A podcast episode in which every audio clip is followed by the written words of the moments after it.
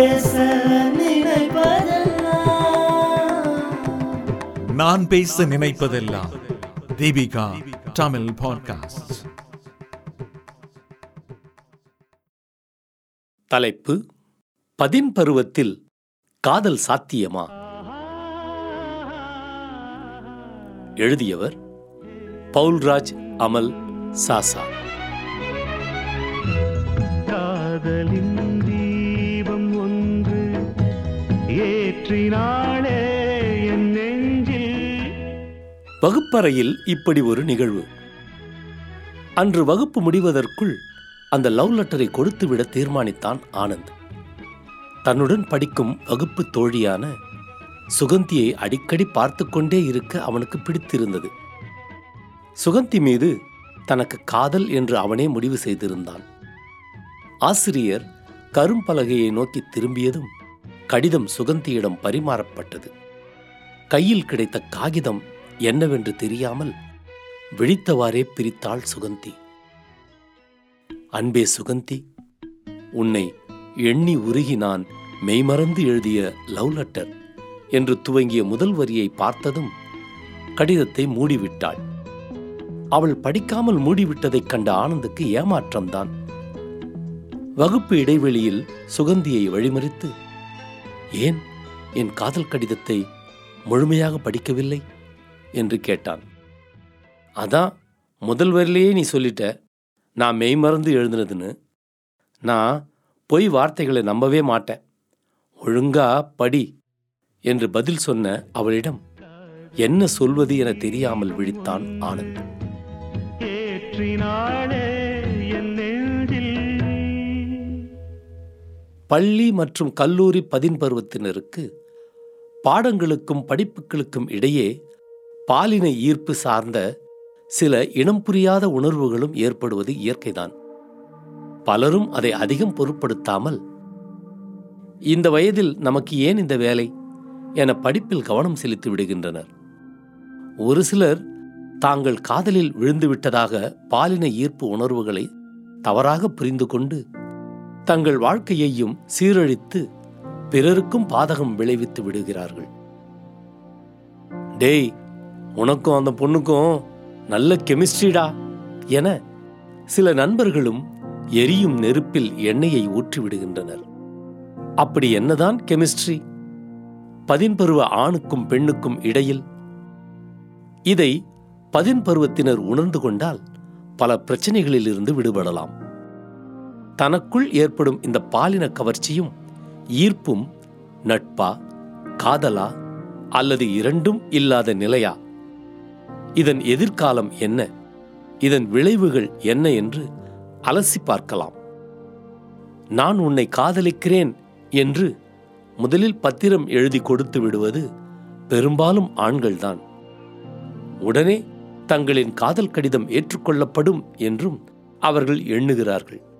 ஆனால் பெண்களோ I love you சொல்வதற்கும் காதல் வயப்படுவதற்கும் வெகுகாலம் எடுத்துக்கொள்கின்றார்கள் பெண்களை விட ஆண்கள்தான் மிக விரைவில் தங்கள் விருப்பத்தையும் காதல் உணர்வுகளையும் வெளிப்படுத்தி விடுகின்றனர்.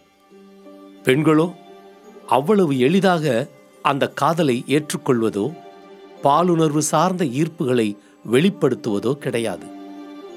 இதனால்தான் ஆண் ஒரு பெண்ணை தொடர்ந்து பின்தொடர்வதும் தன் காதலை ஏற்றுக்கொள்ள சாகசங்கள் பல புரிவதும் சினிமாவிலும் சமுதாயத்திலும் நடக்கிறது. ஓர் ஆண் ஏன் முதலில் காதல் வயப்பட்டு விழுகிறான்? பரிணாம வளர்ச்சியின் அடிப்படையில் நோக்குகையில் ஒரு பெண்ணின் அழகும் உடல் சார்ந்த அம்சங்களும் தன்னுடைய வம்சத்தை விருத்தி அடையச் செய்ய அவள் பொருத்தமாக உள்ளதாக அவனது உள் மன உணர்வு தூண்டிவிடுவதால் தன் சிந்தனையின் ஊடாகவும் அவன் உடனேயே அப்பெண்ணின் மீது ஆர்வம் கொள்ள தூண்டப்படுகிறான். இது எங்கோ ஆழ்மனதில் ஏற்படும் தூண்டல். ஆனால் அதே பரிணாம அடிப்படையில் நோக்கி அப்பெண்ணும் அந்த ஆண் தன்னையும் தன் பிள்ளைகளையும் பாதுகாத்து பேணி வளர்க்கும் திறனும் அறிவும் ஆற்றலும் உடையவனா என சிந்தித்து ஆராய்ந்து பார்க்கவும் முடிவெடுக்கவும் வேண்டிய தேவை உள்ளது. இவை பரிணாம வளர்ச்சியின் காரணமாக ஆணும் பெண்ணும் பெற்றுள்ள குணாதிசயங்கள். இது இயற்கைதான். இதில் தவறேதும் இல்லை காதல் அழகானதுதான் உண்மையானதுதான். ஆனால் அதன் ஆழத்தில் இவ்விதமான ஆழ் மனக்கூறுகள் செயலாற்றுகின்றன என்கிற உளவியல் மற்றும் பரிணாமவியல் உண்மைகளை ஆராய்ந்து கொள்வது இருபாலருக்கும் அவசியம். பதின் பருவத்தில் காதல் என்பது உணர்ந்து சொல்லப்படுவதா? அவ்வுணர்வினால் எழும் காதல் வார்த்தைகளையும் கடிதங்களையும் எப்படி புரிந்து கொள்வது? அந்த காதல் வார்த்தைகள் அறிவு சார்ந்தவையா? அல்லது உணர்வு சார்ந்தவையா? என்கிற புரிதல் அனைவருக்கும் அவசியம். பதின் பருவத்தினரின் உடலும் மூளையும் குழந்தை பருவத்தை தாண்டி அடுத்த கட்ட வளர்ச்சியை அடைய துவங்குகின்றன. எனவே இந்த பருவத்திலும் பதின் பருவத்தினரின் மூளை இன்னும் ஒருவித கட்டுமான நிலையில்தான் உள்ளது. குறிப்பாக மூளையின் ஒரு சில பகுதிகளின் செயல்பாடுகள் நன்கு வளர்ச்சி அடைந்தும் மற்ற பகுதிகளின் செயல்பாடுகளோ இன்னும் முழு வளர்ச்சி பெறாமலும் இருக்கின்றன. பதின் பருவம் இன்னுமே வளர்பருவம்தான் அவ்வளர்பருவத்தில் உடல் உணர்வுகளும் உணர்ச்சிகளும் விரைவிலேயே வளர்ந்துவிட்டால் அறிவு சார்ந்த வளர்ச்சிகளோ சற்று மெதுவாக நடைபெறுவதால் சரிசமமான வளர்ச்சி இல்லாமல் பக்குவமான முடிவுகளை பதின் பருவத்தினர் எடுப்பது சிரமமாகிறது. எடுத்துக்காட்டாக உடல் சார்ந்த வளர்ச்சி மற்றும் எதிர்பாலின ஈர்ப்பு ஆகியவற்றில் ஓர் இளைஞன் துரித வளர்ச்சியையும் அதேவேளை தன் உணர்வுகளையும் செயல்பாடுகளையும் கட்டுப்பாட்டுக்குள் வைக்கும் திறனிலும் முடிவெடுக்கும் திறனிலும் மெதுவான வளர்ச்சியையுமே அடைய முடிகிறது. அன்றாட வாழ்வின் நிர்வாகப் பணியை செய்யும் இடமான நம் மூளையின் பிரிஃப்ரான்டல் கார்டெக்ஸ் பகுதிதான் கடைசியாக முழுமையான வளர்ச்சியை அடையும் பகுதி. ஆய்ந்து சிந்திக்கும் திறனையும் சரியான முடிவெடுக்கும் திறனையும் தரும் இப்பகுதியின் செயல்பாடுகள். ஏறக்குறைய இருபது வயதிலிருந்து முப்பது வயது காலத்தில்தான் முழு வளர்ச்சியை அடைகிறது. இதனால்தான் பதின் பருவத்தினர் ஒரு விஷயத்தில் உள்ள ஆபத்துக்களை உணராத மனநிலையில் பலமுறை தவறாக முடிவெடுத்துவிடும் செயல்பாடு நடக்கிறது. அதிலும் குறிப்பாக தங்களின் உணர்வுகள் சார்ந்த மூளைப்பகுதிக்கு மகிழ்ச்சியை தரும் எந்த ஒரு செயலையும் அவர்கள் அதிகமாக அலசி பார்க்காமல் உடனடியாக புலம் சார்ந்த இன்பம் ஒன்றை மட்டுமே முன்னிலைப்படுத்தி மேற்கொள்ள முற்படுகின்றனர். சென்சாரி பிளசர் எடுத்துக்காட்டாக மிக வேகமாக இருசக்கர வாகனத்தில் சென்றால் விபத்து ஏற்படலாம். உயிரையும் இழக்க நேரிடும் என்பது பதின் பருவத்தினர் நன்கு அறிந்த ஒன்றுதான். ஆனால் வேகமாக செல்வதால் ஏற்படும் இன்ப உணர்வை முதன்மைப்படுத்தி விடுவதால் பதின் பருவத்தினர் தவறாக முடிவெடுக்கவே வாய்ப்பு அதிகமாக உள்ளது.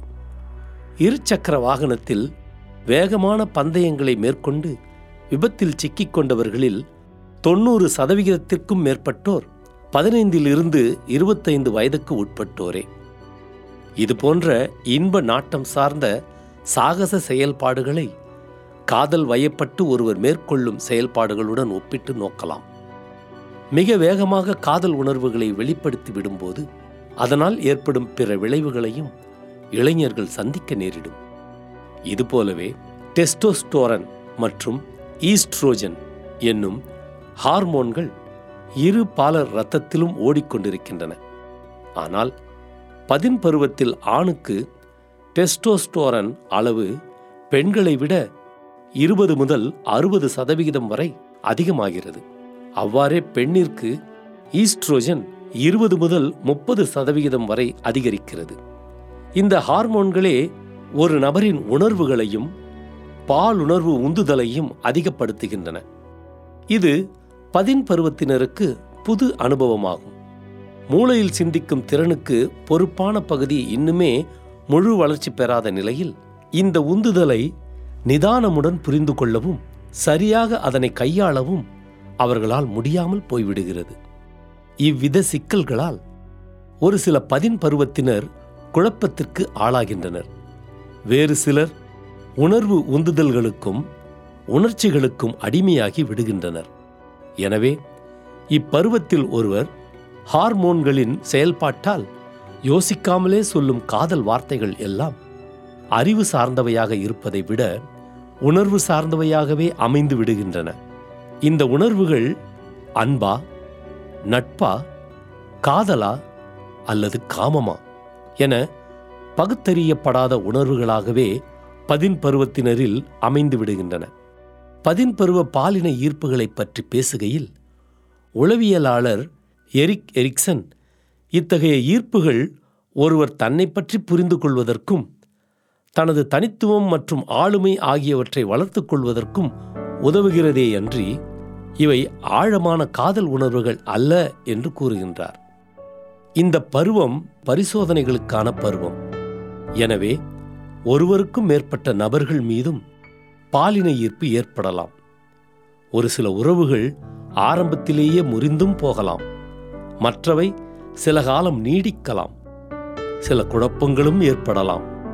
இப்படியாக பதின் பருவம் என்பது ஒரு வளர்ச்சி பருவம் மட்டுமே. ஆதலால் காதல் மற்றும் திருமண உறவு சார்ந்த முழு வாழ்க்கைக்கான முடிவுகளை உடனடியாக இந்த வளர்ப்பருவத்திலேயே எடுத்துவிட முடியாது என்று எரிக் எரிக்சன் கூறுவது நம்மை மேலும் சிந்திக்க அழைக்கிறது. நன்றி.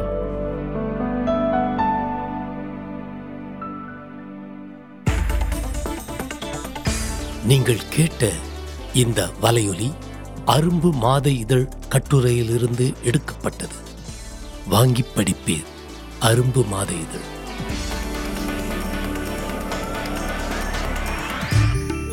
இந்த வலையொலியை தயாரித்து வழங்குவது தீபிகா ஊடக மையம். இணைந்து வழங்குவது அரும்பு பதிப்பகம் மற்றும் தொன்போஸ்கோ கல்லூரி சென்னை. குரல் வடிவம் ஏடி சாண்டோ. ஒலி வடிவமைப்பு வின்ஸ்டன். மீண்டும் மீண்டும் கேட்கத் தூண்டும். நான் பேச நினைப்பதெல்லாம் தீபிகா தமிழ் பாட்காஸ்ட் வாரம் இருமுறை சந்திப்போம். சிந்திக்க